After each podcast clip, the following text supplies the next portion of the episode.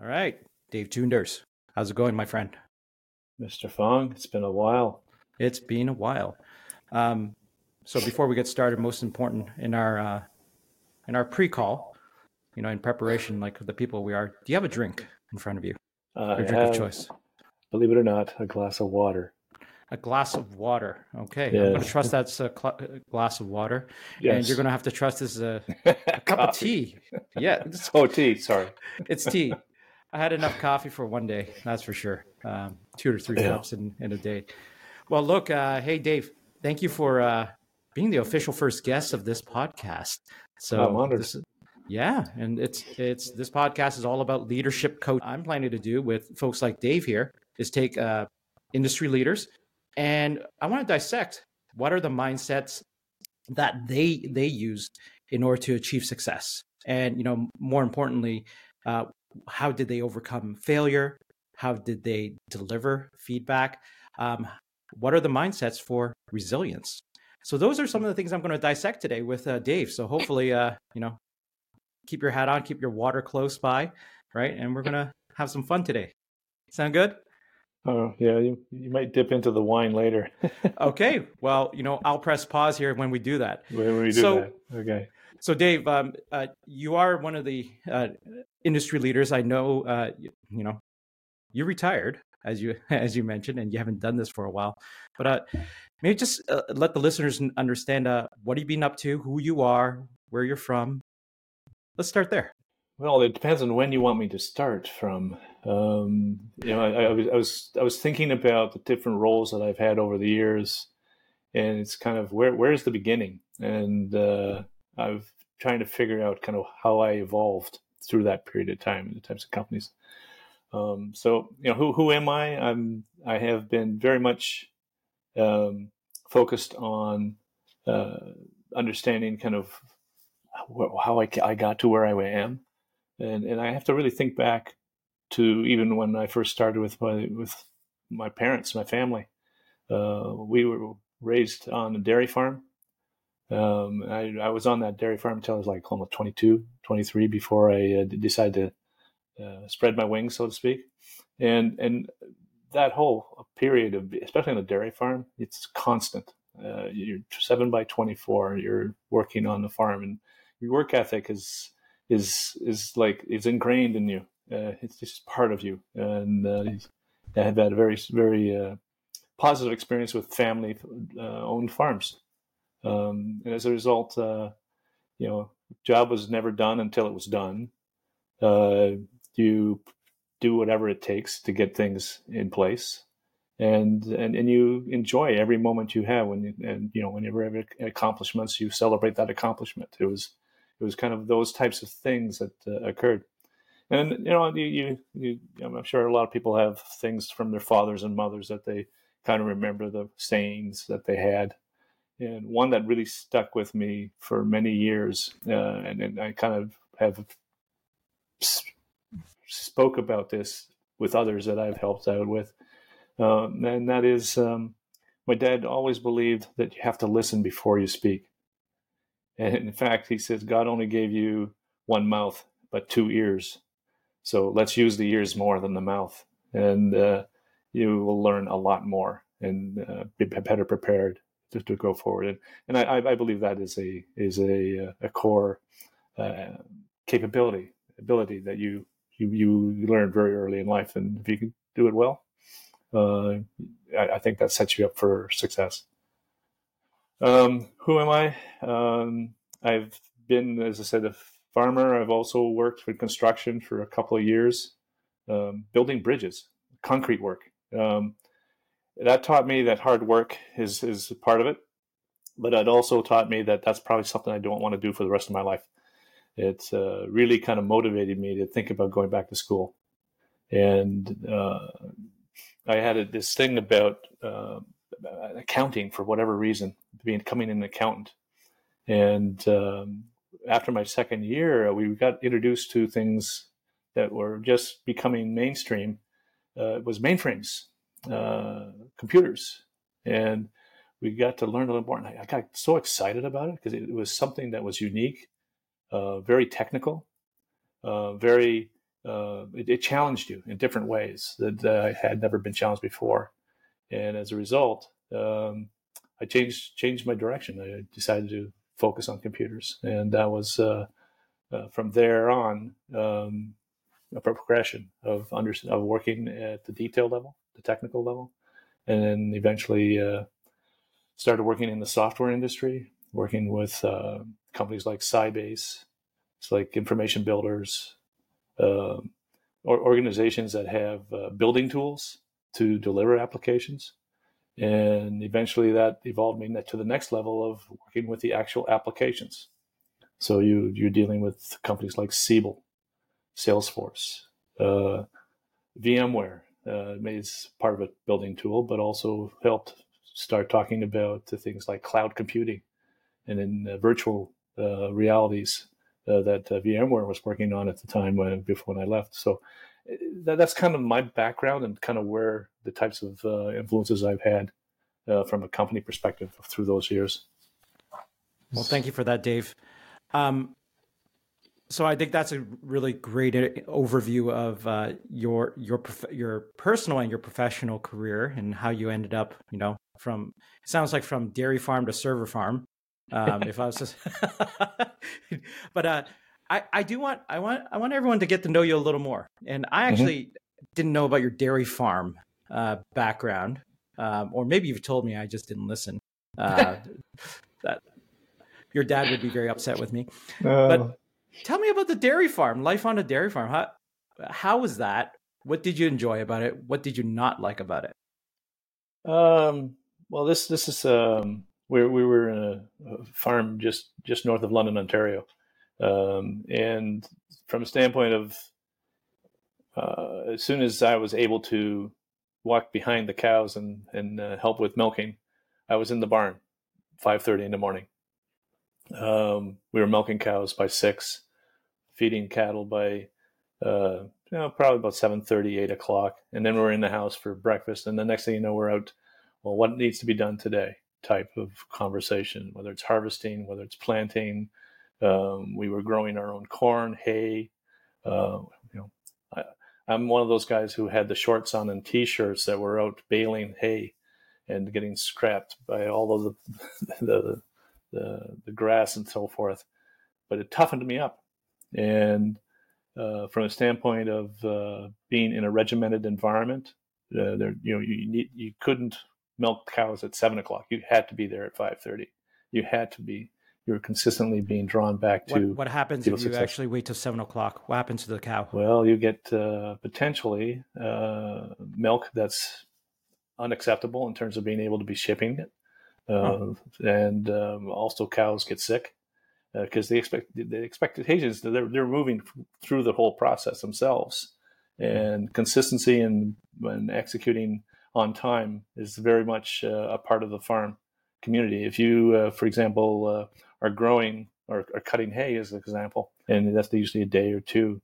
But if you leave it there for four or five days, you have the potential of hitting a rainy day, and then the hay is moldy, and then you can't put that in the barn. You have to let it dry. It's, so it's, it, it just consequences of an error leads to greater work, greater activities that's needed to repair or whatever. Uh, the other side of it is mechanics. Uh, we had tractors, we had combines, we had we had uh, various types of tools we had to use just to keep things going. You couldn't bring it off to a mechanic and bring them and have them look after because uh, really money was tight. You everything that went into the farm, every dollar had to be accounted for, and if you could fix it yourself or work around it, that is exactly what we did. And so, from a standpoint of being very active and being very uh, multi-talented, so to speak, in terms of using different tools. Uh, some we made mistakes. Um, I know that, but uh, from the mistakes we learned lessons, and as a result, we got better at it. And I think that's uh, you know, twenty. Well, my dad was uh, a dairy farmer for almost thirty years before he retired. Um, so uh, you know, that's that's the life that we had, and a lot of lessons learned in the perseverance and, and uh, also in terms of uh, you know learning from your mistakes is uh, kind of a key element of that wow it's um I, I'm hearing a lot of qualities that you learned, a lot of values that you learned, toughening up, being consistent. You know, if you had to do something at 5:30, it had to be done at 5:30. There's consequences, mm-hmm. you know, financially as well as you know. Um, but it, it, sounds like you've learned a lot of that, and I actually I can relate to a lot of that too. And uh, not that I was a dairy farmer uh, in any way, but growing up, uh, you know, my my parents were. My dad was actually did farming, you know, back in the home country when he was young, and yeah, there's a lot of discipline that comes with it, and it translated when he came to Canada, right? Mm-hmm. Um, and it translated to how we grew up as well, right? Um, not to say I followed it, that discipline, you know, up until I think I hit maturity around, you know, 27 or so, right? when I realized, you know, consistency and, uh, you know, this toughness and this, you know, being disciplined at things. I, I think there's a thing here, right? But uh, it sounds like you learned at a very early age, though, right? Yeah, but I think I think your your comment about at 27 discovering it, uh, I, I might be a couple of years earlier than that, but sounds like uh, seven. Yeah, well, no. there are many people who'll tell you otherwise. but uh, you know, the, the, the whole side of uh, working in, in, on the dairy farm, you you made the comment about your your parents immigrating into Canada. Um, that that was my parents. So, and so from a standpoint of uh, uh having really nothing and, and, and starting from scratch uh, and cutting um, and, and, and clawing your way through to build a family farm, and, and, and that was their goal. Um, I, I, think uh, just just understanding the, what they had to go through, and as, as as being part of the family, we were I had uh, five siblings, and I was the oldest. So, needless to say, I, I was the first one to the barn, but the rest of them came very soon after that to help yeah. out. But uh, it, it, it was a family focused and so when you when you think about oh you work day in and night day out you had no fun and didn't I don't remember having um, thinking that we were in a bad shape. We actually were enjoying life. Mm-hmm. Um, we had time to play. We, you know, my uh, my father was a bit of a soccer player when he was in Holland, and uh, he would be would be kicking the ball in between you know the five minutes or the ten minute break we take. Yeah. And you know, it could be out in the middle of the field. Somehow that soccer ball showed up and, and we'd be kicking it around for a little while. So uh, we, we we found ways of enjoying what we were doing, and uh, I think that's that's part of parcel what I keep in mind is that whatever I'm doing, if I'm not enjoying it, if I, if it's something that it's not something that uh, I feel makes makes makes me uh, better or happier or whatever the case may be, uh, why do I do it? What what what what else should I be doing or what could I be doing? And I think that mm. thinking it from that perspective is is, uh, is something that's got ingrained in me very pretty early. Mm. So let's fast forward for a second to where you are now personally. Mm-hmm. You're retired. yes. I, I remember that. I heard you, right? Your dad will be proud of me there, right? Um, but I remember being at your retirement party. It, it was quite the occasion, and I, I, have to tell you now, publicly, you know, on this podcast, that it was at that moment when I saw how many people attended your retirement, Dave. Mm-hmm. Right, people flew in on their own dime. That's when I, I, I said to myself, you know, what kind of leader do I want to be? I want to be that leader where people will fly in for my retirement mm-hmm. on their own dime and and that was probably the start of my my my personal own um, finding purpose in what I'm doing. Right, it's not just about titles, money. That's I, I really put that aside uh, mm-hmm. much more because no one really cares when you're retired. No one cares what your title was, right? But people care how you make them felt, right? And I know people still call you to this day asking for advice, David, right? So I, I'm I'm curious about like you know now in retirement how do you find purpose? How do I find purpose? You know what? I, I obviously got access to some of your questions before, and I, I was I was struggling with that one, and and the reason I was struggling with that it was in um, uh, the retirement party was February of 2020, just before the pandemic broke loose. So March 2020, all of a sudden we're starting to hear about this uh, pandemic coming and people shutting down and you know you know lock, put up the shutters on the windows you know we gotta we gotta fight this thing. It's like okay i'm starting my retirement. I'm gonna be locked up in the house for whatever period of time. And i i had i had to really think you know what what what can i find to do and the purpose may have to be delayed for a while. this is kind of the way I looked at it. But as it turned out, um, we uh, I, I, went through a lot of change right after that uh, retirement. Uh, I had um, got married, believe it or not, in the middle of the pandemic. Uh, We're going to dig into that one in a second. Yeah. um, I got married. Uh, I sold two houses and I bought two houses in that period of time. So between between the, the, the selling and the buying of houses, it was that that was that was basically my purpose was getting those things in place and walking through and and, and it kept kept me and, and, and my wife very busy. Um, and so uh, we're and, and in fact right now the house is under renovation uh, in terms of the last one we we've decided to say this is our forever house and um, we're we're renovating it again uh, to uh, I think the next year will be basically where we'll be at that point. Um, and then after that, I think purpose is going to be focused more around our family. Um, I think there's, and we've talked about this before, where travel is going to become a big part of what we would like to do. Um, my wife used to be doing a lot of traveling worldwide. Uh, I did travel, but mostly in North America. Uh, so we're looking at opportunities to go to, like this spring, past spring, we went to Costa Rica. Uh, last year we went to Spain, and we've we've we've taken time out to do those types of things. And beyond that, um, there's a lot of um, volunteer work uh, availability for people to participate in volunteering in this area uh, that we've moved into. And so uh, that is something that we are actively pursuing uh, right now. You know, it, you know, it's a it's a breath of fresh air, Dave. Um, just to think about like all the things you have going on and how you adapted, especially when 2020 hit. And uh, I call it the before, right?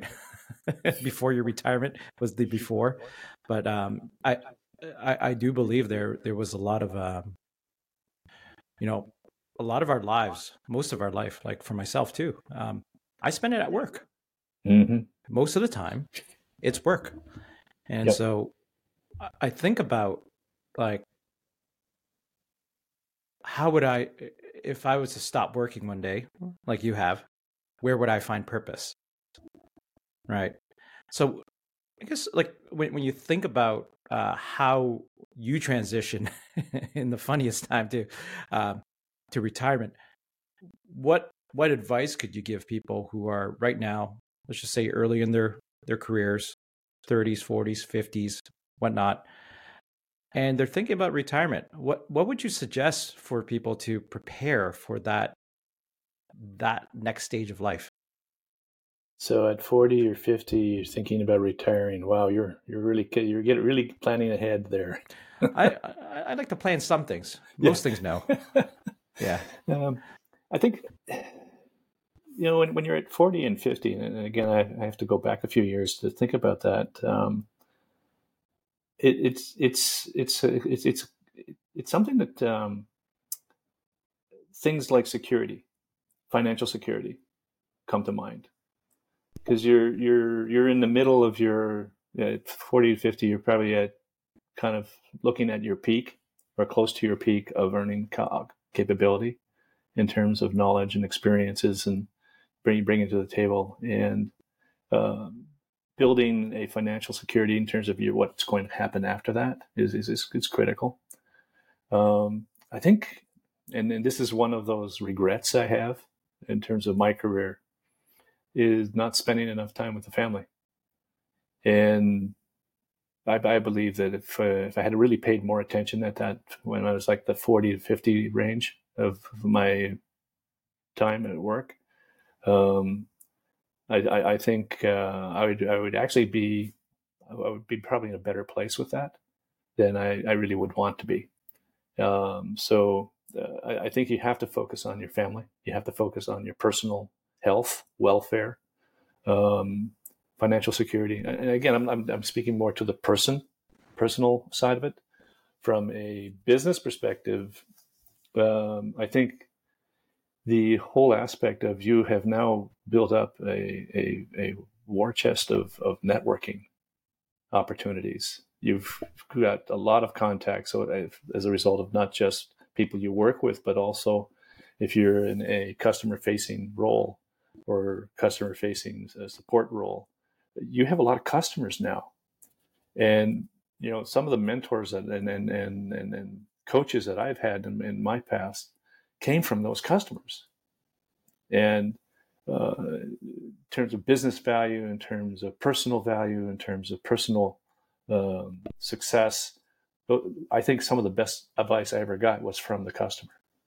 And so uh, I, I, think uh, you, when you're sitting at the 40 to 50 year range, um, you need to pool all those types of resources together. And so you know you can kind of lay out what your plan is for the next 10 to 15 years when mm-hmm. you decide to retire. And, and you know we use the word retire. I'm not so sure that's that's the best word.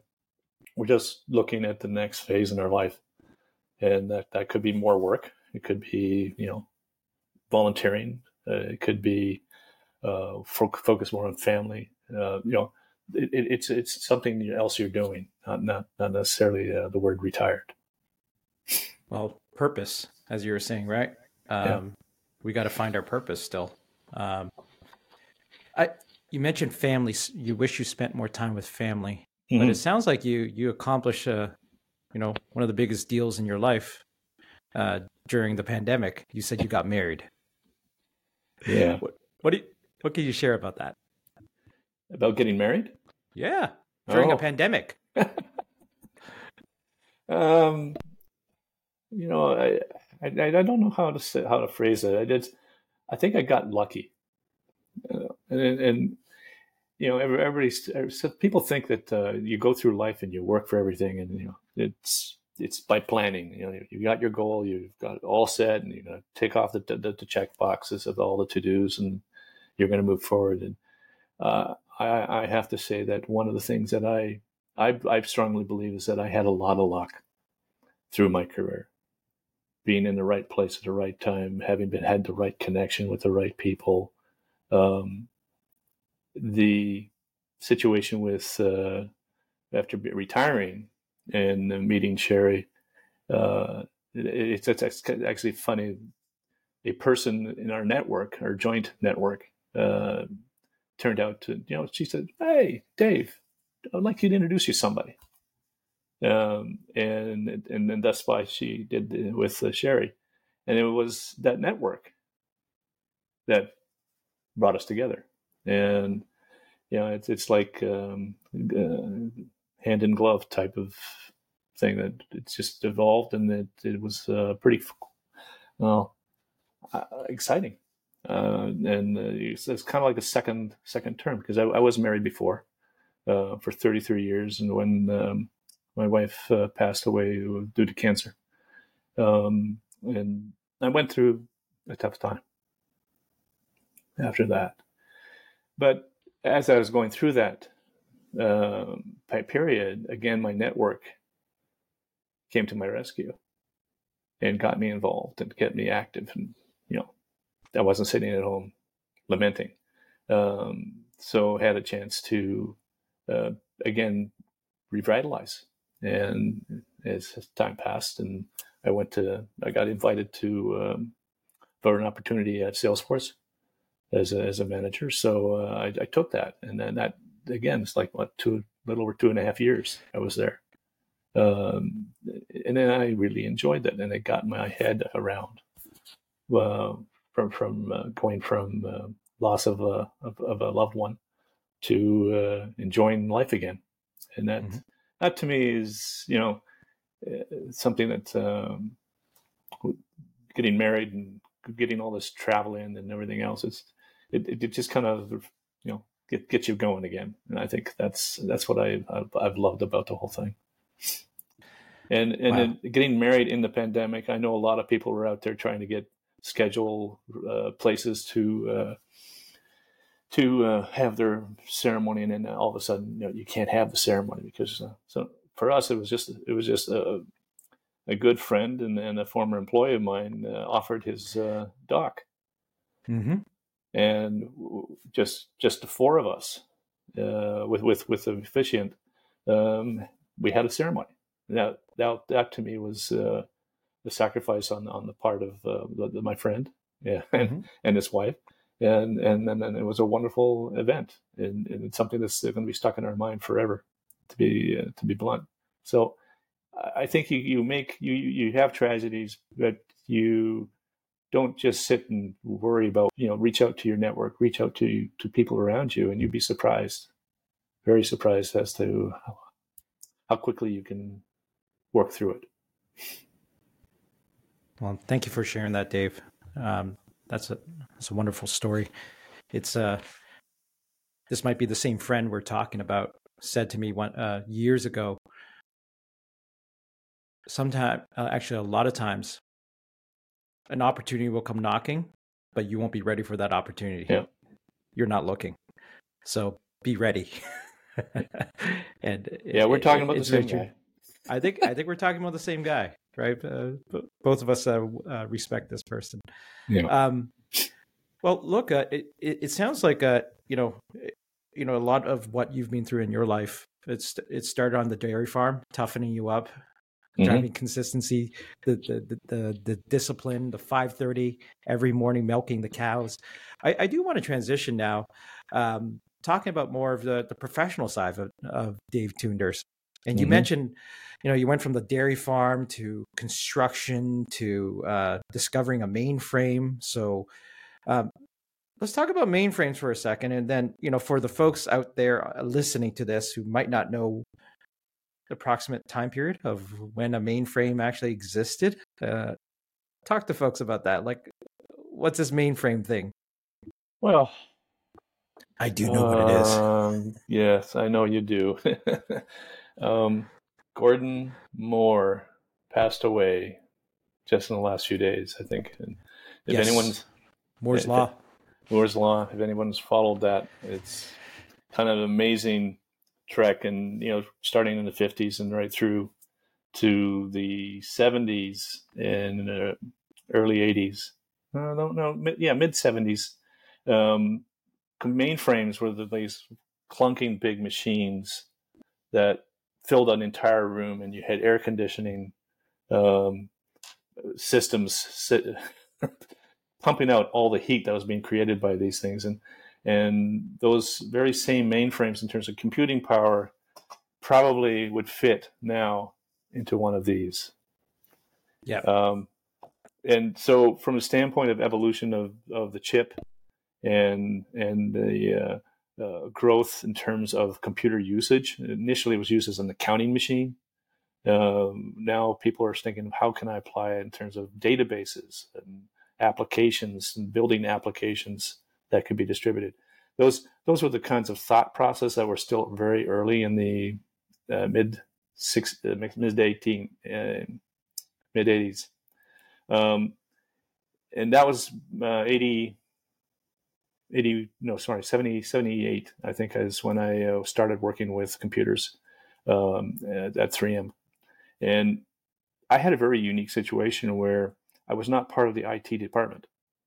I was hired by the financial uh, controller of the company here in, in canada. Mm-hmm. and they had this thing called time sharing. And time sharing was basically you rented time on a mainframe and you could build whatever applications using whatever tools, productivity tools you could have. And my goal or my mandate was to help all these accountants put together little programs that allowed them to be a little more efficient in terms of I don't have to sit here in front of a calculator and type in all the, the, the numbers and get the final total. Now I can run that through that little program on the computer.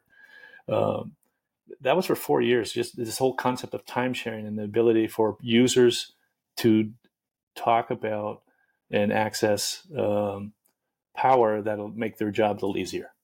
And you know, compared to some of the things we do today, it's we, we maybe think of it as being nothing, but to them at that time, it was huge. And yeah. and what what um I mean, were these a punch card days still, or were you using you know? No, we were we were using using the terminals, green green screen terminals, and um, so from that standpoint, uh, toward the end of the, my career with 3M, before I moved to Toronto, um, we had our first computer laptop come in, and that laptop was probably about half the size of my desk, wow. but it, it, wasn't a laptop top, top uh, as far as I was concerned. But there was this product called VisiCalc that had been released to run on these little uh, desktops and that became the first spreadsheet.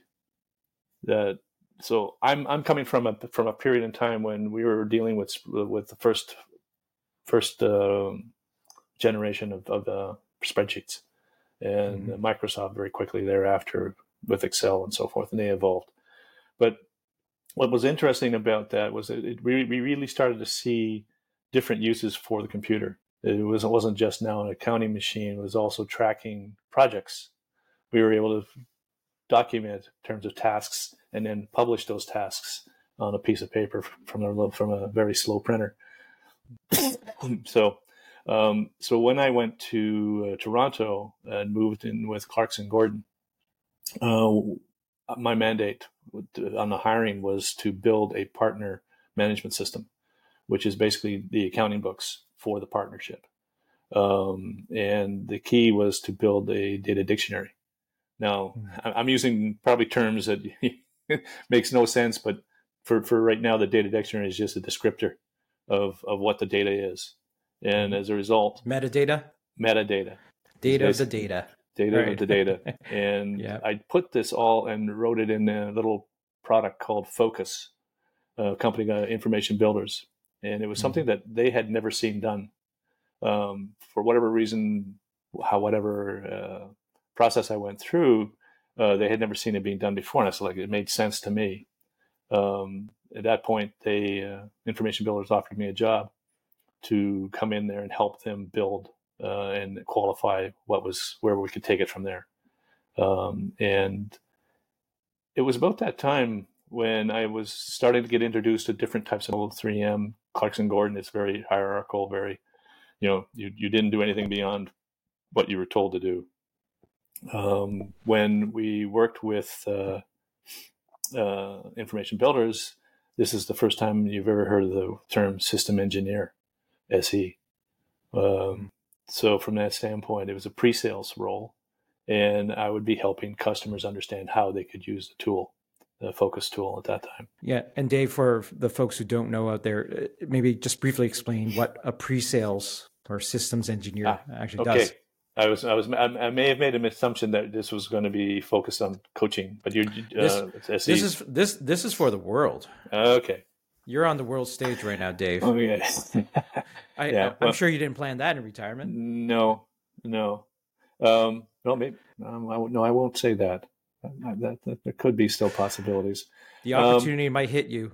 You're just not ready for it. Just we'll we'll, we'll see when and we'll roll with the with with the, the, with the punches, I guess is the, the word they use.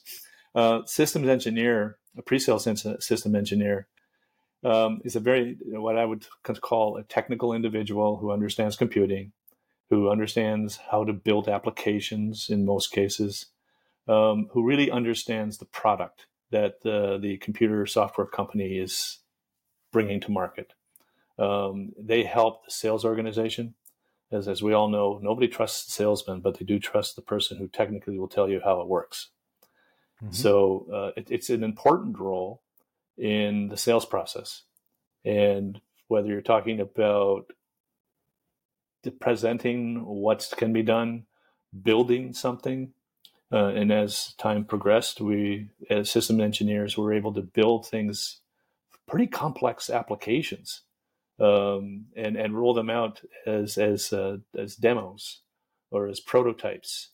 And as years passed, this become very uh, strong sales tool um, for organizations to build credibility around whatever the software that they were selling. And this this is a a role that was not fee based. Uh, we've tried to put dollars against it to just to say, you know, this is what it really would have cost if you had done this by yourself. Uh, but uh, from a standpoint of supporting the sales strategy, sales programs that we put into place, and also from a standpoint of uh, customer facing, constantly in front of the customer and and uh, educating, training, and listening, and understanding where we could potentially help them. Mm-hmm. So I, I don't know if you want to add to that, David. Oh, I, you you know you know a lot about this, right? It's not about no. me today. yeah, yeah, but but you're talking about current audience, not an audience from 30 years ago. well, well, no, I, I think the definition hasn't really changed, right? And no. you know, obviously that that role where you know you're basically the translator of taking very complex concepts in software and technology and translating it to a business audience and helping yes. them understand in layperson terms what this is we could make an iPhone as complicated as you want, right? We can go into the bits and bytes, right? But the beauty of someone like Steve Jobs is that he's both technical, but he was also able to translate this to a world audience and make it relatable. That's what mm-hmm. a good solution engineer, sales engineer, system engineer is able to do, right? In yeah. essence, um, depending on the company where you're in, right? It it can vary. I've been in uh, uh, roles, pre-sales roles where it was very technical, right? And I appreciated that, right? Um, then there's other roles where it's more more of a consultant uh, t- type of role, right? Where mm-hmm. you have to understand the technology well.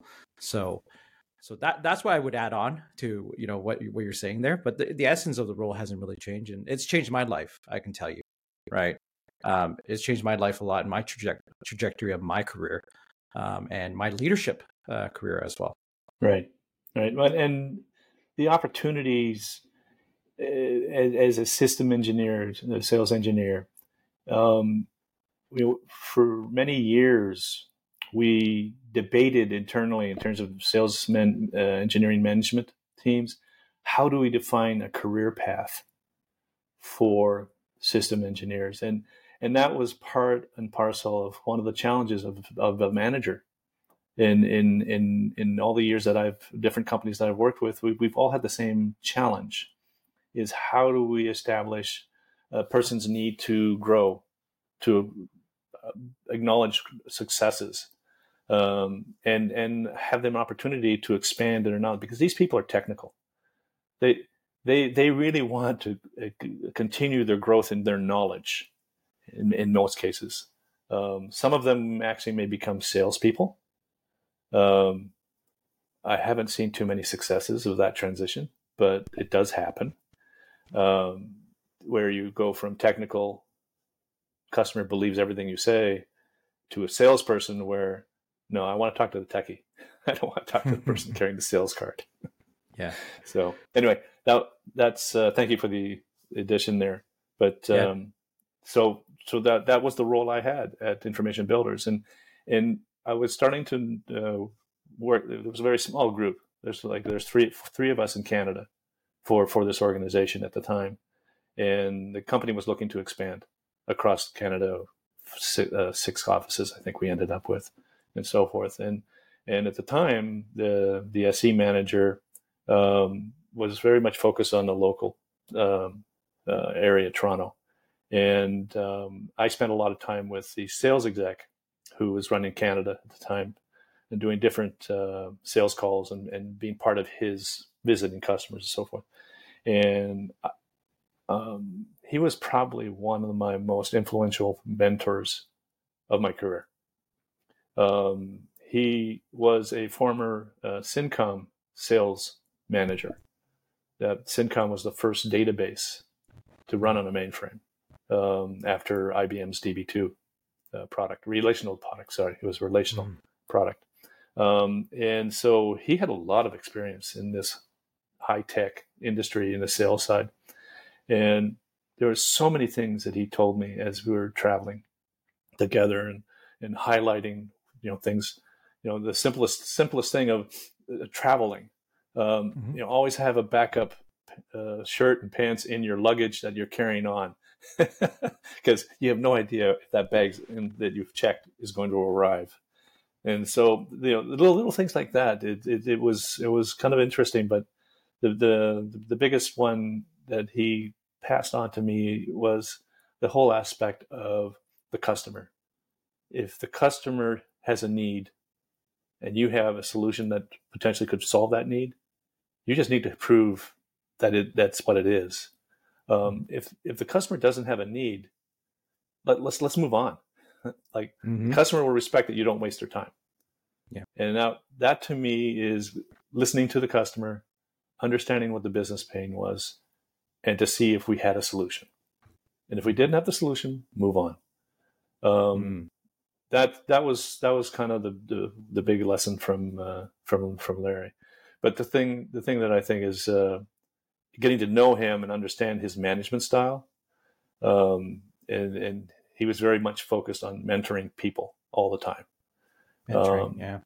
So uh, he he was kind of my first um, uh, positive influence in terms of management, and and and kind of got me thinking about you know is this something I could do uh, mm. to manage people because uh, the individual who was the manager at the time was going through challenges at the time and uh, had decided to move on.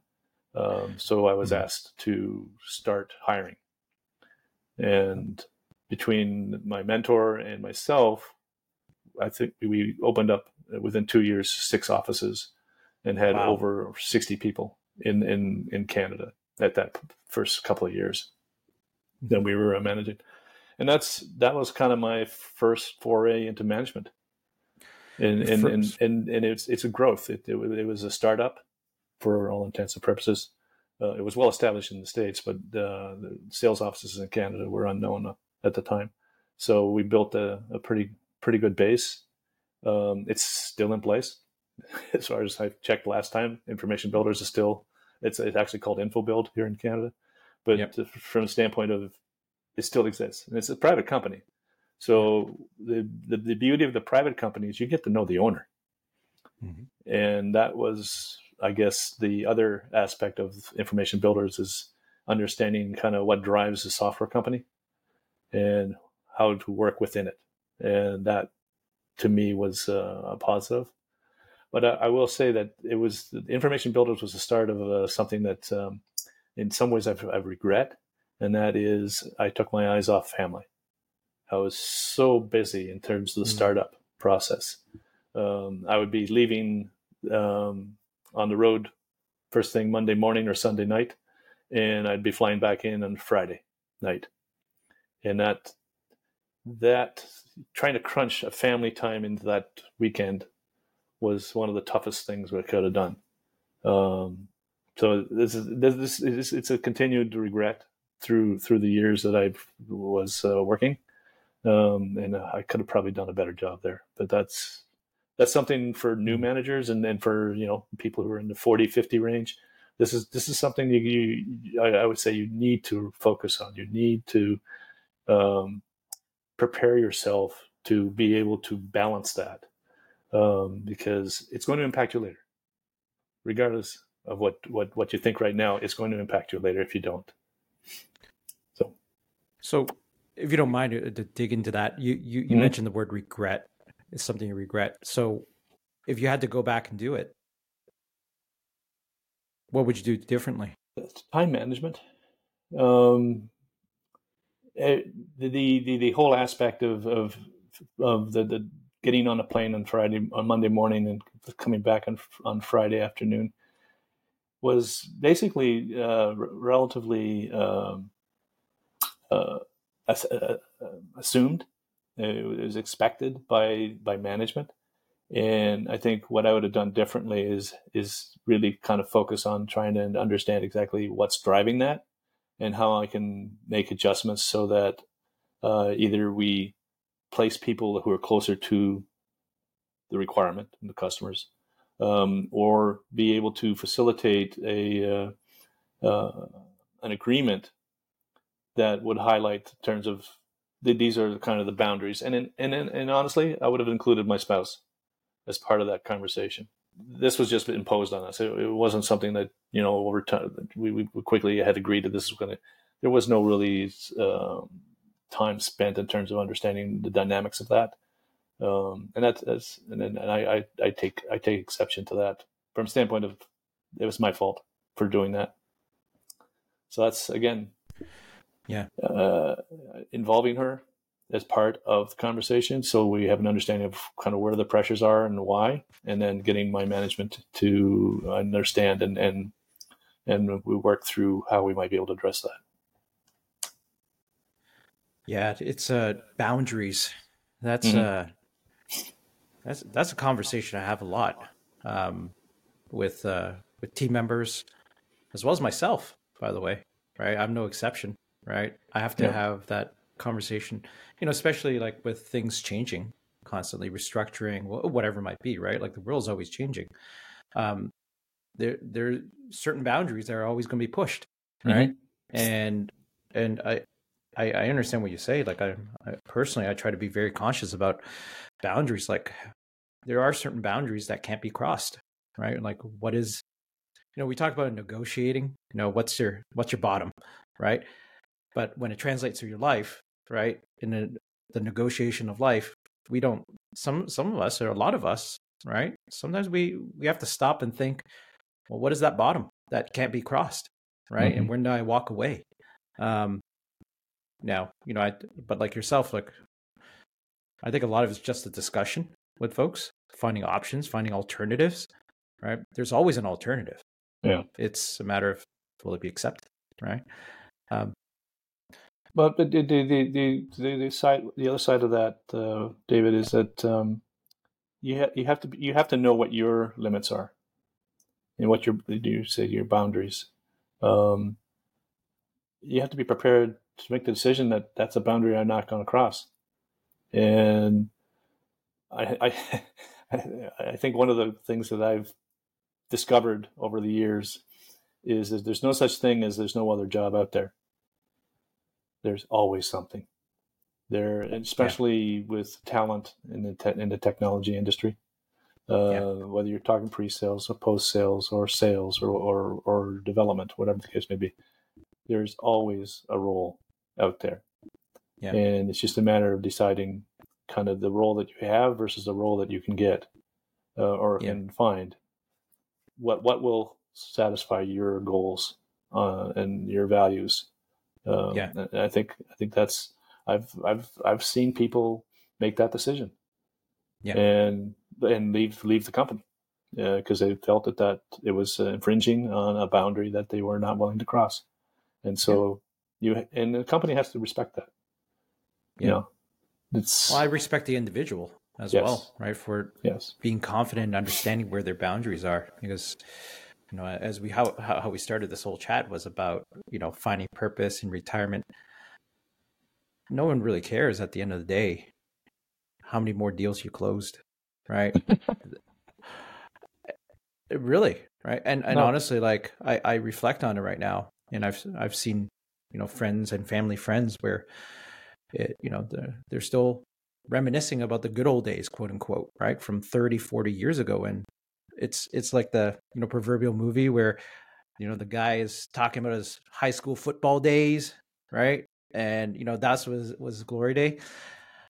I that scares me honestly, Dave. You know, to to if I end up doing that, and I'm conscious not to do that, um, which is why I, you know, this is actually kind of cathartic to talk about it, right? Because hmm. I know where my boundaries are personally, right? Um, and you know, fortunately, I work for uh, leadership and I work for an uh, organization that respect it, right? And and uh, I'm very thankful for that, uh, honestly. But um, but like as you said, it's it's just a job at the end of the day, and it doesn't define me. It doesn't define who I am. My care, my kids don't care where I work.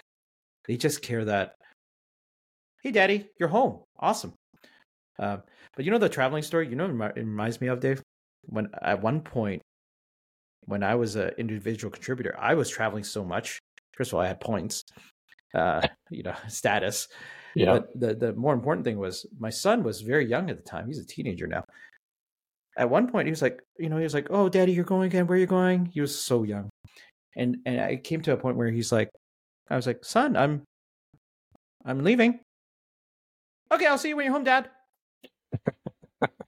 and I was like, "Oh, crap." I'm traveling too much. Yeah. Um, and uh, yeah, and that's when you're like, all right, something's got to give now, right? Something's got to change. Um, so yeah, that that feeling, you know, it's it's stuck it's stuck with me to this day. When my son just turns his back, he's you know two three years old at the time, and he's like, okay, I'll see you when you're home. Yeah, it was that uh, sucked. There's a That's- story. that broke my heart. there's a story in Information Builders. It's, um, there was a uh, VP of marketing, and he had a beard, and uh, he was always on the road, constantly traveling. And one day he came into work and said, "I, I need to go down one level, or I'm going to be looking for another role somewhere else that doesn't allow me to travel as much." So when he was asked why, he relayed the story that the this is a Monday that, that the previous Friday he arrived home, uh, got out of the taxi uh, from flying in, came out of the taxi, and his son was sitting on the lawn, and the neighbor was outside, um, and the, the the child ran to the neighbor saying, "Daddy." The neighbor had a daddy, daddy, dad had the beard, but so did the neighbor. It's um, that that was one of those sobering moments. yeah. That's how we say. But uh, yeah. yeah i yeah and unfortunately dave I, I think it takes when times are good i think you just take things for granted Yeah. right and and, and it's you know i'll give you another one of my philosophies like um you know getting recommendations from people right? I don't do it in in bad times when i'm desperate. I'm doing it when i'm happy in my job right? I keep it up. When i was early in my career uh during the dot bomb crash right? That that was my first job in a startup. Um you know one day it's like hey welcome to the team dave. Next day it's uh we can't pay you all. You know can you just hold off for another month? You're like oh crap.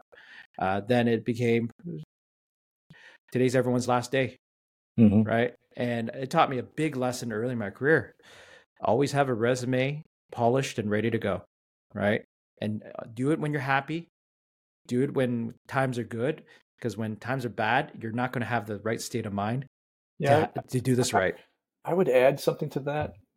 This, this isn't this isn't just um, a uh, resume. This this this is this is part of your network, um, and and and and reaching out to that network on a regular basis, whether the good time or bad time. It, usually you'll, you'll get those calls anyway, and the bad time. But when the good times are going, it's it's it's it's building credibility also within the uh, the network that you have. Um, this is a very small industry, contrary to what some people might say. Um, you know, I, I, I could probably say there's about 200. When when I became an SC for the first time, we probably could have counted probably about 200 people were what I would I would say qualified as SEs out there. Um, there's a lot more now.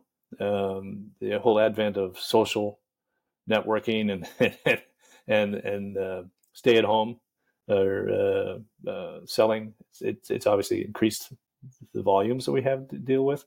But uh, I, I- I find keeping that network aware in terms of what where, where your successes are, your accomplishments, even if it's verbal. I I honestly believe, and and it- I I think I'm a good example of that. Is that when you uh, leave a company or have decided to make a change, uh, it's it's not a matter of I got to wait months or, or or years to wait find that that next job. It's you know in most cases it turned around in like three weeks, four weeks.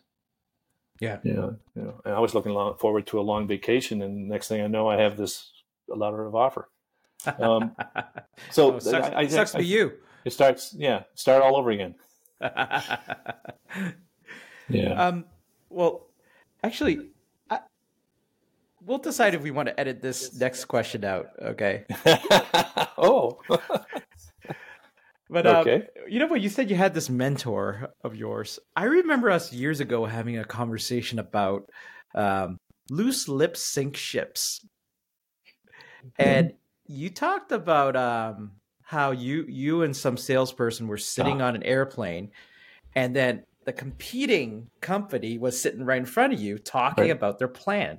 You, do you remember that? Yeah. No, that's that, that's that's the my mentor um, really the idea of him mentoring me was whenever and and and however we were or wherever we were in front of the customer in front of a plane on you know driving from a rental there was always something that he kind of highlighted or picked out or or whatever mm-hmm. and this flight was from toronto to vancouver so it was a long flight mm-hmm. and we were sitting there and i was i had my laptop and i was doing something and, and and larry reached over and just closed the laptop. And i was like what? And then he says we're not talking business. We're not talking about who we're i was going why?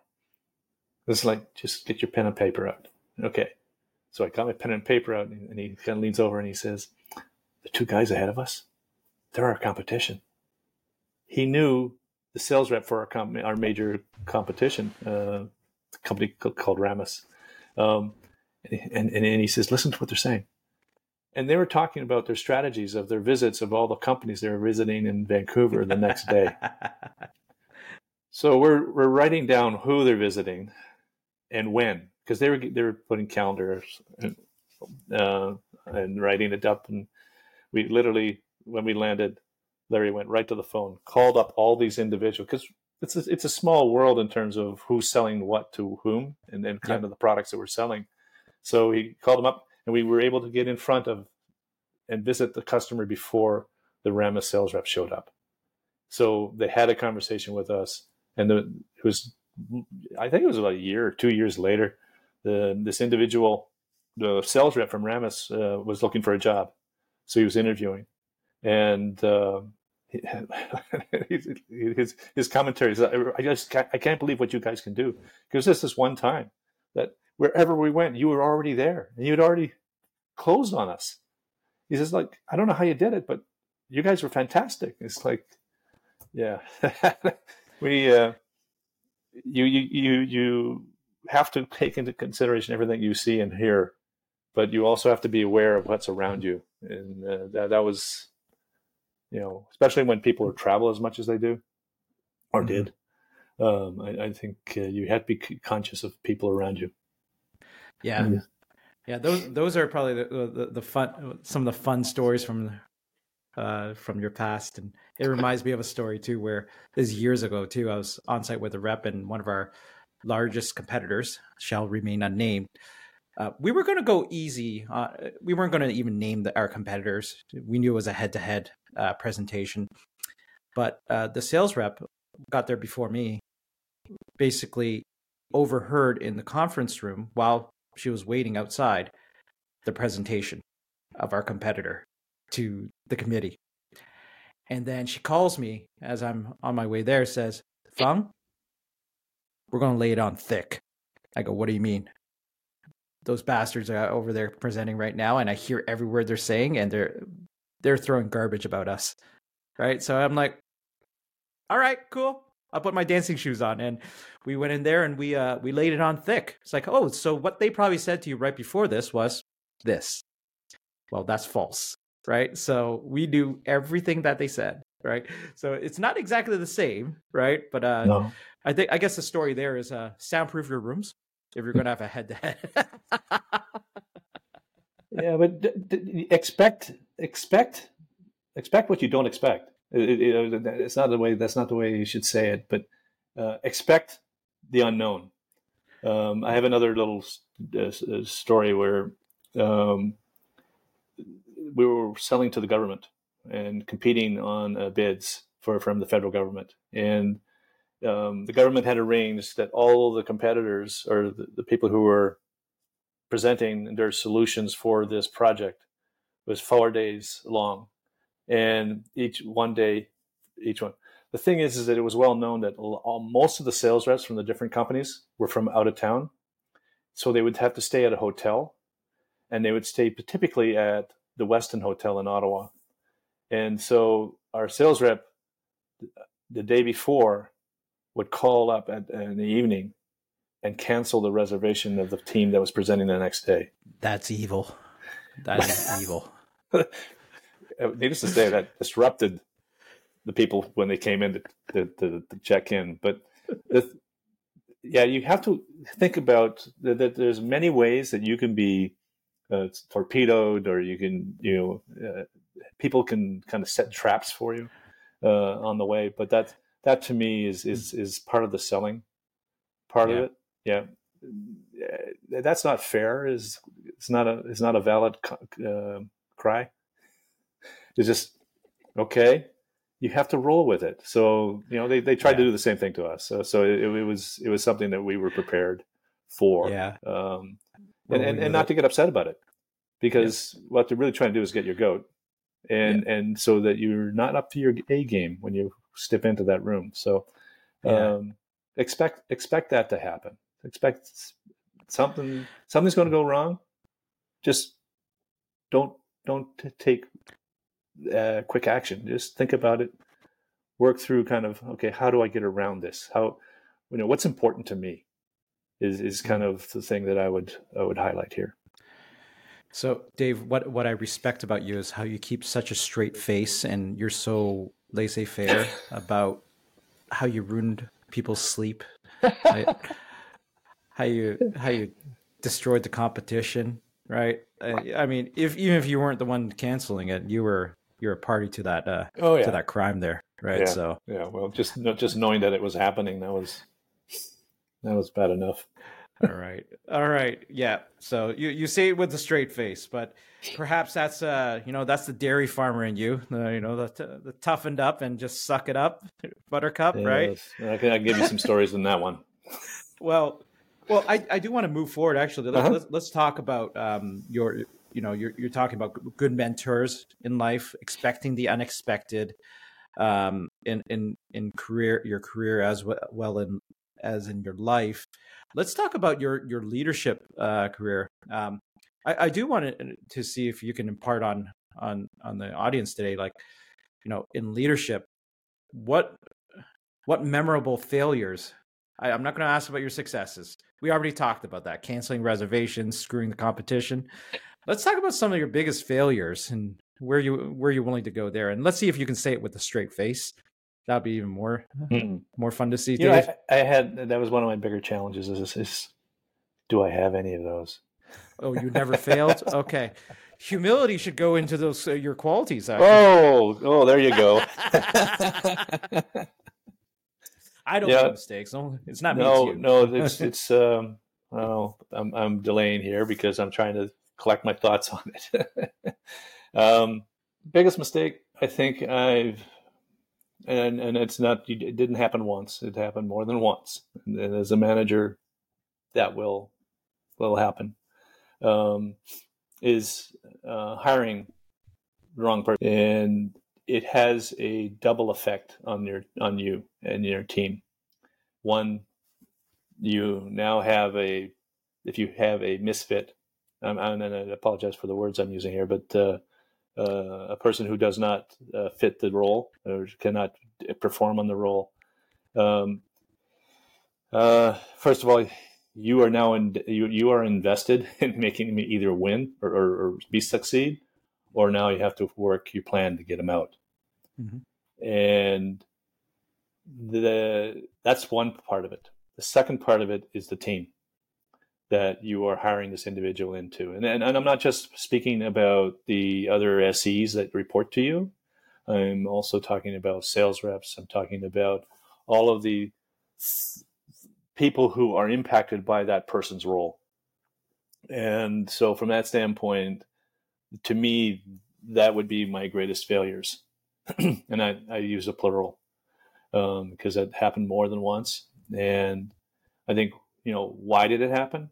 Not taking the time to fully qualify.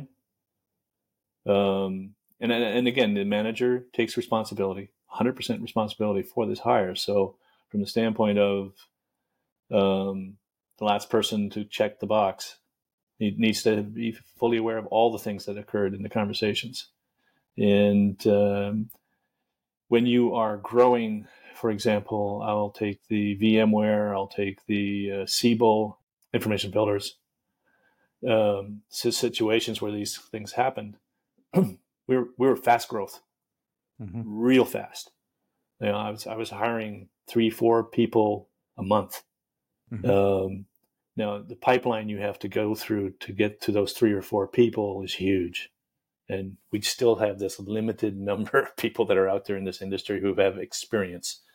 Um, and and and we were being motivated to build the teams as quickly as possible because hmm. that's growth that we were looking to, to get into quickly, uh, revenue growth and customer base growth, and and beat the competition uh, in terms of certain areas that we were being underrepresented. And as a, as a result, we took shortcuts. Um, and because we took those shortcuts, we left the potential of a misfit coming into the play.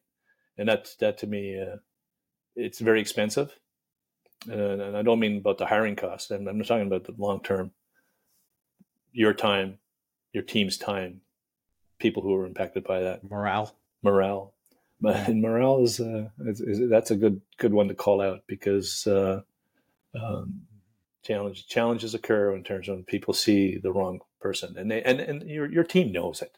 They they, they know it. Yeah. It's it's it's kind of one of those things. And how did I try and resolve to make sure that they didn't happen?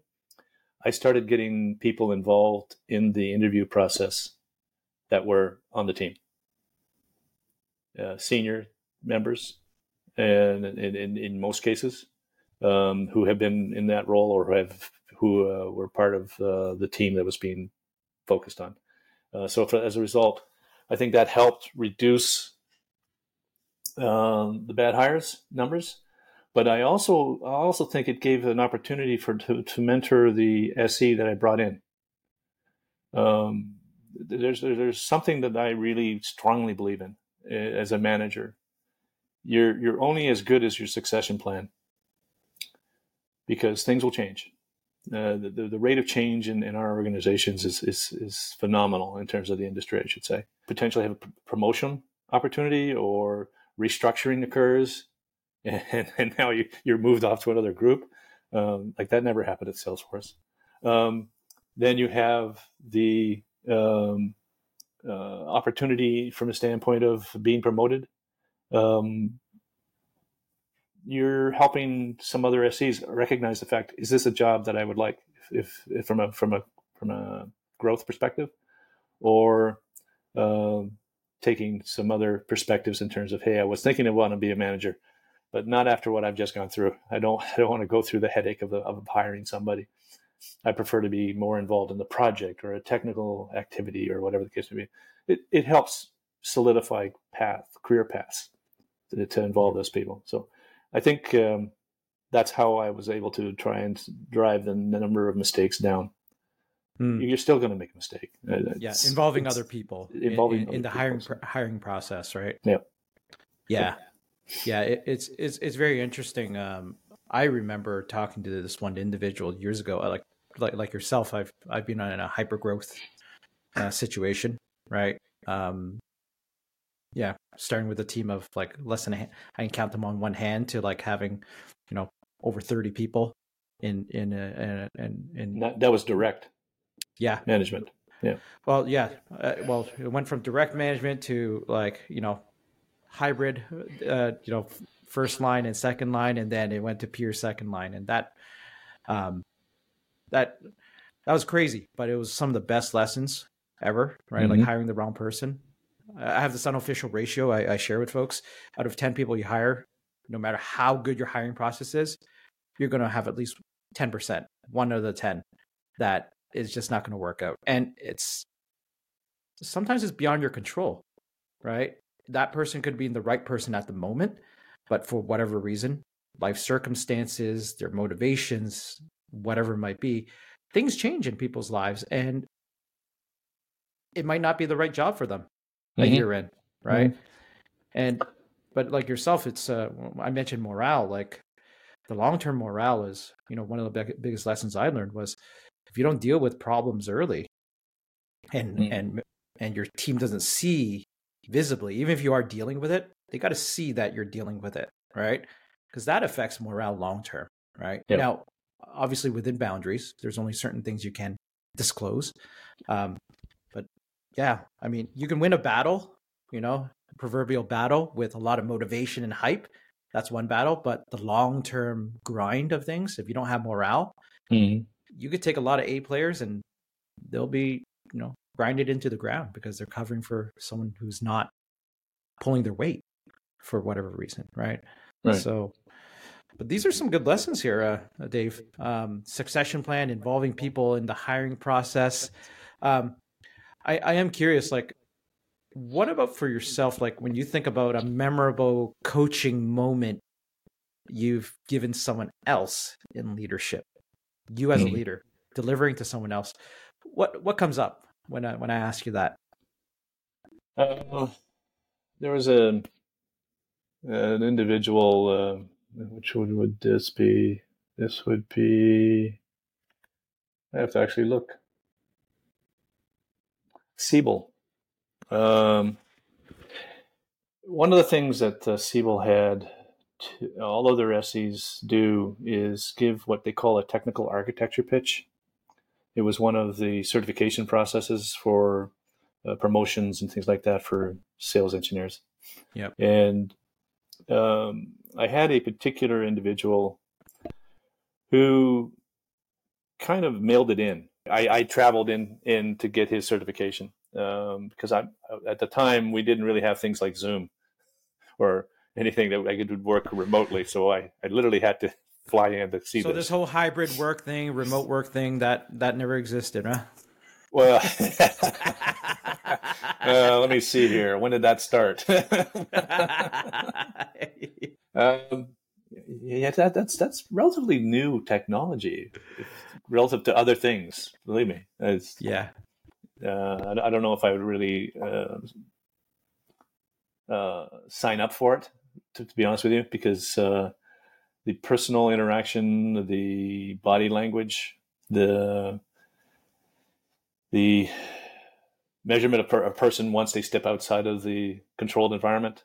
Those are things that are part of your conversation, part of your getting to know people, and yeah.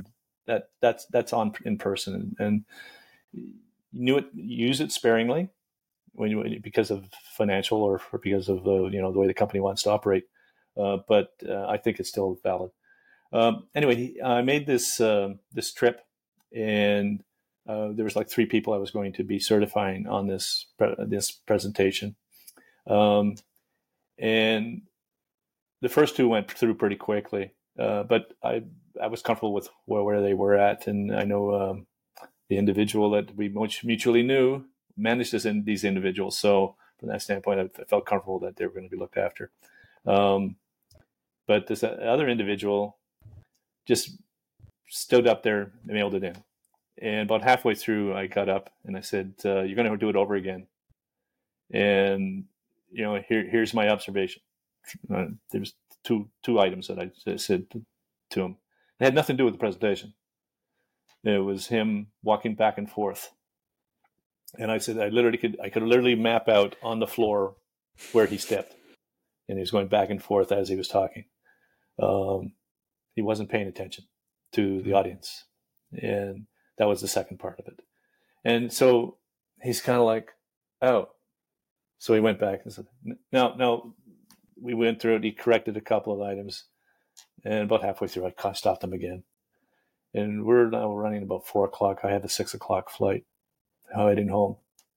And um, I, I, went through it again, kind of the points that I was trying to make and see if he would adapt to it. And he did very nicely. Um, and then he went, did his third trial I kind of stopped him again halfway through, and he's looking at me. He's like, "What? You, you got a six o'clock flight?" he, he wasn't thinking about okay, what, what am I doing wrong? What, you know, how do I improve? And you know, I, I need to get that information now because really, uh, I would have to fly back in. And I said, "That's okay. I, I can fly out tomorrow. We can be here all night until you get it right."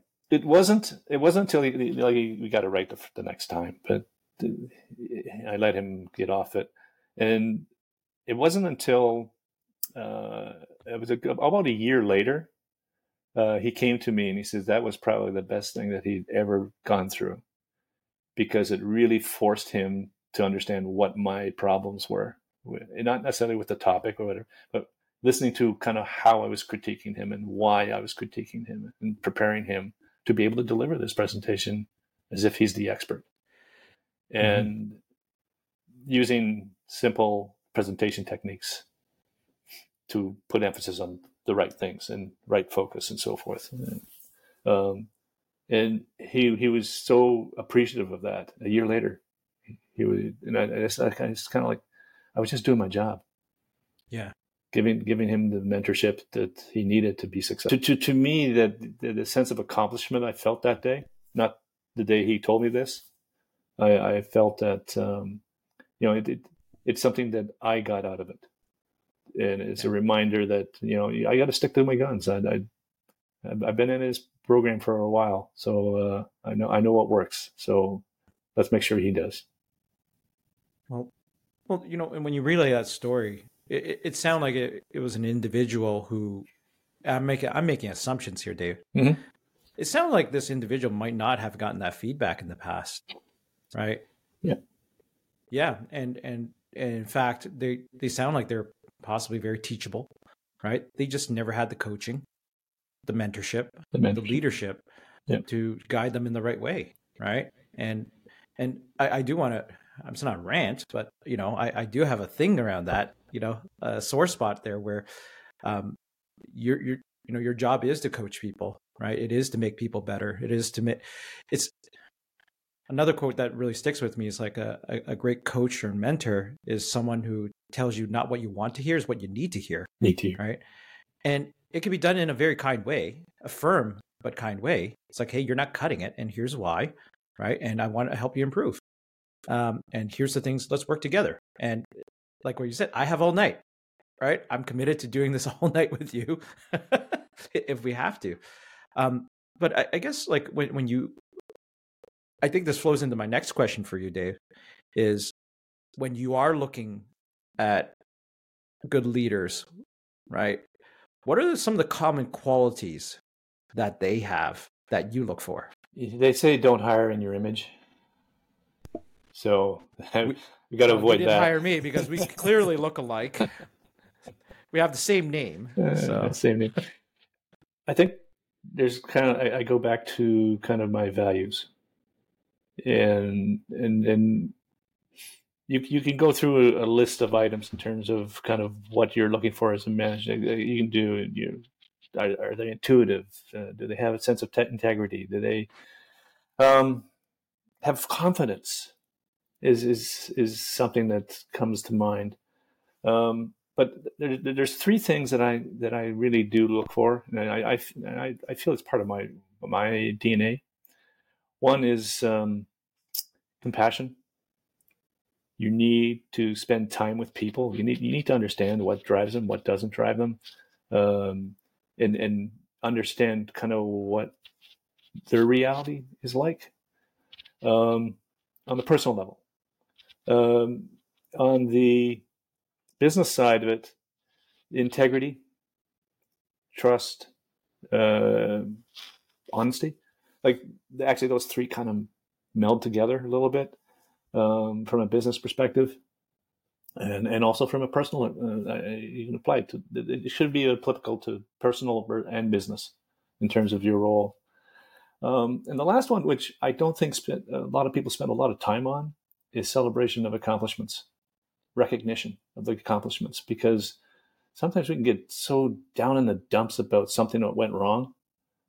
But in the meantime, you know you, you have other successes that you can draw on that that because otherwise you drain the energy out. And, and, and this is an intense job. Yeah. From from a standpoint of it you, you need to you, the energy level that you need to maintain over over a period of time is is is something that people need to be concerned about. And yeah. you know we you, you talk about health you talk about wellness um, all of those support your ability to do that. And um, and I think that's one of the things that I I was fortunate that I spent some time on my fitness. I, you know, it's, pretty intense. It's pretty uh, time consuming in terms of you know the number of days that I think I I only slept four hours or five hours, and that was it. It's like that was that was so bad. I should never have done that. but yeah, in the meantime, so I, I, think those are the kinds of things that I look for. Um, you know, I, I, listed a bunch of other items there in terms of maturity and and um, interplay with with people, and you know, you you have, but that's that's day to day stuff. If yeah. if you're having challenges, that's something you can learn. But yeah, sense of accomplishment is is to me something you walk away with, and and you can yeah. take uh, to the, your next role or to your next retirement, whatever. Yeah, sense of accomplishment. It's um, you know, it, it, you know what one of I, I do want to make a comment on that, Dave, like mm-hmm. sense of accomplishment, because you know one of the things that early in my my leadership career, I I sort of, I sort of took it for granted, honestly. Like, hey, you're you're doing a good job, and you you don't need a pat on the back all the time, right? There's a balance there, though, right? Um, I think one of the things I learned uh, working with a coach myself, like an executive coach, was praise the process, not the outcome. Right. I, I think there's a there's a lot of talks out there about a um, growth mindset. You know, Carol Dweck is you know really famous for that. Mm-hmm. But it's it's about praising the process. Like if someone did something, you know, let's just say they they create a a new hiring process, right? Um, it may or may not have worked, but praise the fact that they they went out there and they tried something and they they created it, right? And they tried it out. Um, but also, you know, at the same time, uh, look for the areas of improvement. What would you do differently next time, right? Mm-hmm. If it didn't work. And that's one of the things I've learned. Like praising people, it's not always about the outcome. It's it's the process, and and I, I've I've learned that you know to praise people for that, and it's actually changed how I approach things like yes, you got to celebrate big wins and all that's pretty obvious. It's important for for the morale of the team, for building oh. the brand of the individuals. But um, my God, those little things you do, like, hey, good job on. I, I, I like how you put this process together. Oh, I love how you your thought process during that meeting and how you put up your hand, mm-hmm. right? And and and talked about that. I, I've that's probably one of the biggest learnings that I've had over the years is praise the process right? Mm-hmm. Um, so I, am glad you brought that up. Is just well, praising, I, you know, like accomplishments. I, I think I'll I'll take it to one step further there, and that and that is, you you talk about there's failures. Um, sense of accomplishments is is also an ability to uh, allow yourself to fail. You push yourself to get to whatever idea or whatever activity you're trying to do. But if you fail, what do you do with that knowledge? Because you, you've actually created knowledge of here's my my my my idea, here's the result. Now, what do I learn from that? And the sense of accomplishment to me is also part of that process. Is that you've actually tried, and now I am going to learn in terms of the next item that I'm going to try and facilitate, whether it's taking it one step further, backing up, redesign, whatever, whatever the case may be. But having the right to fail is a lot of people are very cautious sometimes and, yeah. and maybe overcautious because they're afraid that they will fail. And, and as a manager, you need to be able to make people comfortable that they can fail. Yeah. Now there's like, there are certain things like you can't drive backwards off the of an interstate here. You know, that's you can't. No, okay. uh, but the, those, those I just ter- did it the other day. They're so. they're more terminal. yeah. It's not life and death, is what you're saying. No, it's not life and death, and and, and this, this goes back to this individual that uh, I kept for a long time on his architectural presentations. Uh, the idea was he had to learn from every one of his mistakes, and and, and in the end, he really appreciated that, and he learned a lot from doing that. Um, and that's, I, I think, a, part and parcel is with accomplishments and, and making sure there's recognition, because yeah. uh, recognition of failures is also a plus in, in my mind, and yeah. and that's kind of the way I've looked at it from many points. Yeah, and and those are the leaders and coaches and mentors that uh, I I still respect to this day. Those who who accepted it and and you know it's kind of like it's baked into the hiring process. You know, Mhm. if I'm going to hire you into this, mistakes are baked into the whole package, Yeah. right? It's not perfection that was I was hiring you for, and and but the, the folks who actually took the time, right, took the time to explain things and try to make you better, right? Like those are the people you just don't forget uh, Mhm. to this day. Um, like some of the folks I, I, I reflect on from years ago. My God, um, you know, to this day, it's it's amazing. Um, what I wouldn't be here if they just gave up on me and said, you know what, you're a screw up. See you later. Yeah. Right. And I, and I appreciate that. Um, well, look, I, I do want to uh, ask you a few few more. Uh, I guess we can call it wrap up questions, right? Okay. I do want to ask you, like, so you know, we, we sort of talked about hybrid work and uh, and all that, but um, just and this is a very broad question, Dave. When you look at the world right now, where, what do you think it's going to be? How do you think the world's going to be in five years? I have a pat answer for that. Chat What's that mean? GBT. Chat GPT. What would they Okay. say? That's a great question, Dave. well, it won't. It won't uh, predi- um, profess love for you. Uh, actually, uh, it did. well, there- I think it actually told a, a journalist to uh, leave their leave their spouse. Um, Yeah. In, in one situation, that's that's that's amazing, by the way. So, ChatGPT. So- So the, the the challenge with predicting what's going on in five years is because I could not have told you where I was just was even three years ago, where I am now. Um, and it's going back to earlier comment I made. I, I feel extremely lucky uh, throughout my career that I, as long as I was willing to take on whatever challenge was given to me, uh, that I would be able to uh, take it on. And, and, and, and of many of the accounts that I, uh, like companies that I've worked for, I started as an SE. I didn't start as a manager. Um, I, I came from a management role. I said, no, I want to go back to being an SE. I want to understand what's going on with technology. I want to get back and get my feet wet and my hands wet. And, and I really did enjoy that lifestyle, life activity. And of course, needless to say, they turned around and say, well, you've got some management experience on your life. Life, you know, okay, we're going to make you manager. In fact, I have a story for that one. Um, I, I was a, a, a line manager um, for Siebel, and uh, we had a management meeting on the East Coast. All the managers across the U.S. and Canada came in, and um, I got about halfway through the uh, event. All the managers in one room. They were about to talk about changes and and um, uh, reorging of the uh, sales organization and how we were going to go against that. And I got this little tug. I'm in the back of the room. I, it's usually where I go, back of the room. And I got this little tug on my, my shirt. And I'm looking back, and it's it's my boss. And she says, "Well, you want to come out with me?" And uh, okay. Uh-oh. And I'm walking outside, and there's a uh, another senior exec manager, and uh, Val said to me, uh, "Congratulations, you now report to him."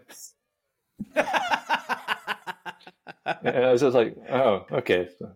Why did you have to pull me out of the room just to tell me that?" And then, and then he says, "Oh, um, there's nine managers in there that will report to you." And I was like, "What?" I'm going from a line manager to a second line, and, and I'm thinking, okay, who are the nine? The entire Eastern Seaboard. And it's, and it's like, what the hell is going on here? But you you got to roll with the punch, so to speak. Mhm. And so that I, I don't I wanted to make sure you heard that story because you just never know when something's going to happen. Yeah. And you got to prepare yourself that you have you can't react. You have to kind of like, okay, what do I do next? What's what's the scenario? And then you go out and figure out how you're going to deal with it. And that that to me is um, what's going to happen in five years. Bringing it back to that. Um, technology wise, we're seeing dramatic changes going on here with, you know, you, you got your chat Q, uh, PT. I'm having a challenge with those letters. Um, you you have all of this cloud technology. Google wins. I hope Google wins there because it's just called Bard. it's just easier.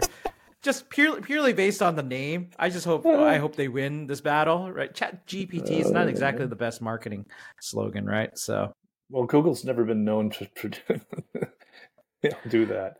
Well, but, we'll put that aside. Yeah, right? put that. Or aside. maybe they can just buy the rights to the name. We'll call Yeah. it Bard GPT or something. Yeah. No, from from from what I what I say in five years is for me. Again, this is a personal thing. I'm I'm at that stage in my life where I have to think of make sure financially I'm secure. Um, I am secure from a standpoint of safety, so to speak. I have um potential opportunity to go travel quite a bit, subject to wars that are brewing somewhere. Um, but from a standpoint of uh, work, uh, you're, you're I, I, I- it's, it's, it's like when, um, what was it? When VMware came out, not VMware, uh, who was it that, well, when the web became popular, there was, there's lots of places where they were talking about technologies were getting more efficient and you need less people to operate the software. And, and I was, I was like, you know what? all of my experiences in terms of technology has been it's like it's like uh, uh, Gordon Moore's uh, uh, Moore th- theory. It's just going to double in terms of the needs and the people that need to facilitate the actual use of the technologies that are going to be out there. Maybe it's not exactly the same job description, but in five years, I, I, I was I was I would say that uh, you're, you're seeing a lot of change going on right now. Digital banking, this is going to be uh, pretty interesting to see where that goes. Um, you have your space activity going on right now um, in terms of all the various uh, organizations competing to, to be the big man on Mars first. Uh, th- those are the kinds of things that are happening. Does that impact me personally? Not directly, but it's I, I, you know, technology just keeps moving along, and, and Moore's law is pretty well has been correct so far. So double it up, and we'll see what happens. Well, it might affect you. You know, your your family might say, "Well, Dad, um, I'll see you in Tokyo uh, in two hours." Right? Space travel, Yeah. right? You know, I have to get I have to get that phone call first. oh, oh, that's another podcast. Yeah. Um, No, Dad, Dad, Dad um, I, I need to go to Tokyo. Can, you can you send me some money? Send me some money, uh, just some petty cash, five No. figures. No, I, I, I think I think you, I, I look at my family, and and and uh, we have a joint family, um, and each of them have different careers. Each of them, in fact, successes and so forth. But uh, I look to them to see kind of where things are going, and um, honestly, the the whole aspect of focus on on the planet and all of the aspects of the social conscience that's going on right now. I think that's you know when you look at volunteer activities and so forth, that's that's kind of where it's at, and I think hmm that's in the next five years is where a lot of focus is going to be put, at least at at my my level. Yeah, yeah, Yeah. And, and and you know, like what, what you're saying about um, yeah, I remember even as a kid, people talking about, oh, the computer's going to take away jobs, and uh, factories don't need as many workers anymore. Yes, but you know, as human beings, and I think it's a good thing about the human race is that we we we will always find a way to do more Mhm. with what we have, right? That's also the bad thing about the human race too, right? We we have a way of uh, messing things up and polluting things and messing it. Yeah, Um, but to, to think that ChatGPT is going to uh, say, "Oh, put a bunch of people out of jobs," no, they'll, they'll find new jobs, right? Um, retrain. we have a way of yeah, they'll retrain and do something else. I mean, history has taught us that, right? Mhm. There won't be fewer jobs. It's just that job just won't exist anymore, right? Um, Yeah. But there will be a new job with new new skills required. So uh, it's a it's going to be a new world, and I think about what's what it's going to look like for my kids.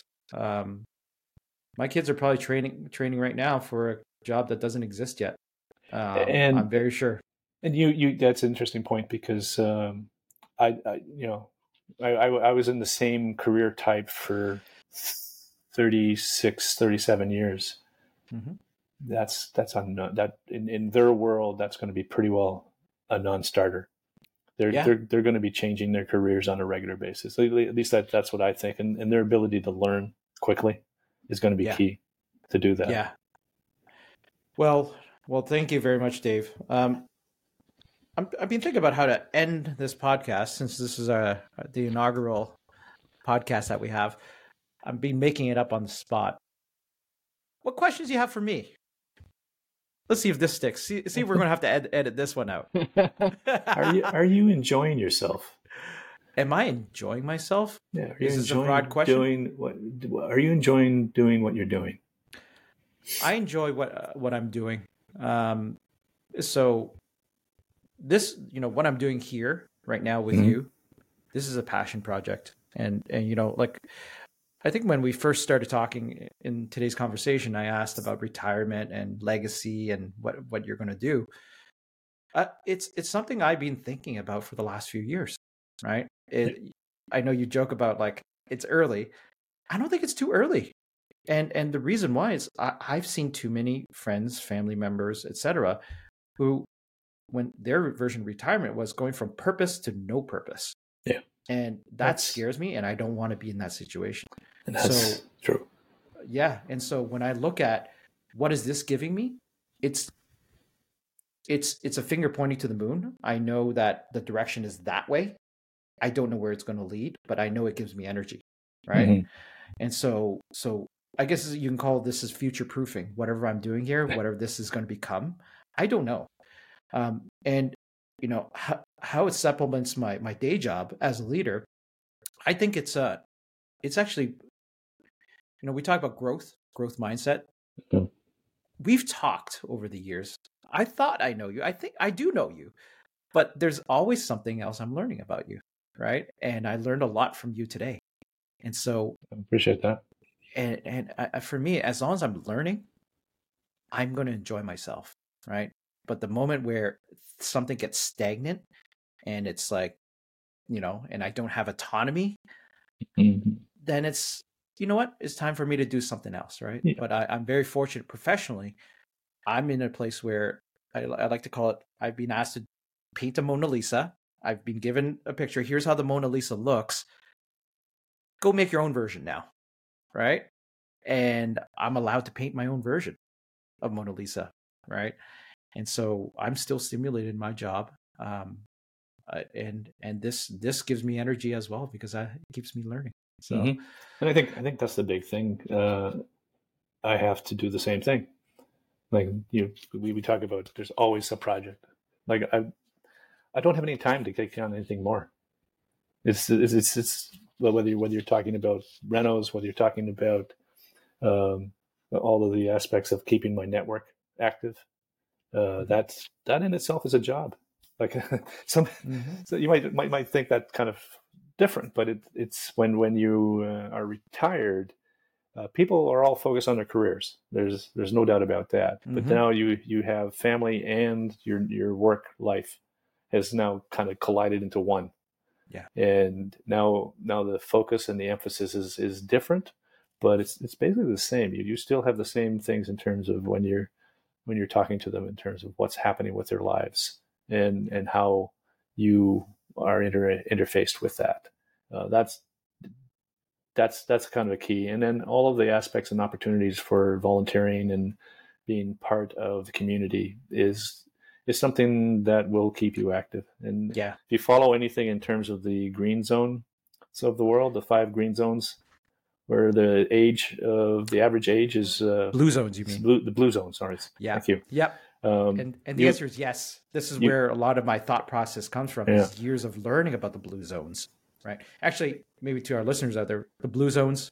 Uh, you want to want to just quickly. Well, these there's five areas in in the world where they have documented basically lifestyles of individuals, and they have uh, a number of centurions uh, has has evolved from this uh, in terms of uh, long life, and it's uh, speaking toward not just their food or their environmental uh, aspects, but also their social structure, mm-hmm. and and how they support each other uh, right from baby to oldest person in, in that group. And this, these are areas that, uh, for whatever reason, uh, the combination of those aspects um, have given uh, longevity uh, in terms of the, the, the, people.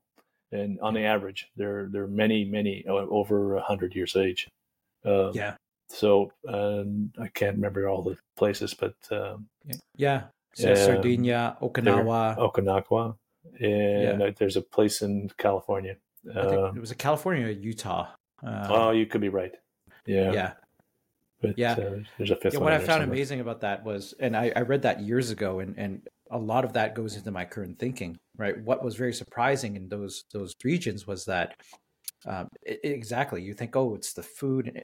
It's not just that, but the the the other two things was a sense of community, right? The social side, right? A belo- sense of belonging, right? And the mm-hmm. other thing was um, purpose. Oh, sorry. Yeah, that's, that's yeah. an important one. yeah, having purpose and purpose in like in Okinawa, one of the community, you know, sense of community. So they all band together to work on a common project, and the purpose is to get you know, to, it was like harvesting um, uh, vegetables and doing it, you know, doing it together. Right. Mm-hmm. It's not. It wasn't about the money. It was about the community and the purpose. Right. In in in their retirement life, and um, that's what I'm personally, you know, to, back to, am I happy? I'm absolutely happy because I know I will have purpose, right? Mm-hmm. I, I yeah. have purpose now, right? Uh, my job gives me a lot of purpose. My kids give me a lot of purpose, but that can't be all, right? Um, my kids can't be everything. There are there's a, a lot of things, but they can't be everything. Neither can my job, right? Especially my job. Yeah. And this is uh, this is something you know the proverbial working in the community. And I'm harvesting right now and this is my way of giving back to the community and i feel like i'm giving back in some way um, some shape or form through this this avenue so that's good. uh, that's that's yeah. that's that's um that's great and i won't ask you anything about work. I'm still employed and i that's, plan to stay that way dave. that, yeah. I'm not retired yet sir. Yeah. And you, you speak about your family. Um it's it's been a while since I've I've actually talked to you about your sons and your son and daughter, um, yep. and, and and of course your foot. My foot. That that that foot's got a. So for to the folks listening, um, when I years ago when I when when I, I knew Dave uh, working in the same place, you know, there's one day I, I came into the office, uh, you know, on on crutches, and uh, yeah, I tore my Achilles on my right foot. Years ago, on that same foot when I was a teenager, I broke my ankle too. So this this foot's just received so much so much damage over the years, right? I mean, there goes my career as an NBA player, right? All seven foot ten of me. Yeah, um, I was gonna say. Yeah, I know. I, I, I look like that, especially on this camera, seven foot yeah, ten. There you go. Um, and my uh, dry sense of humor, you know. So, but yeah, uh, it's but it's been a pleasure uh, talking today, Dave, and um, I've learned a lot from you, and I always learn a lot from you. So I appreciate it. No, anytime, anytime I can help, not a problem. All Thank right. you, David, for the opportunity. Sign off for now. Okay.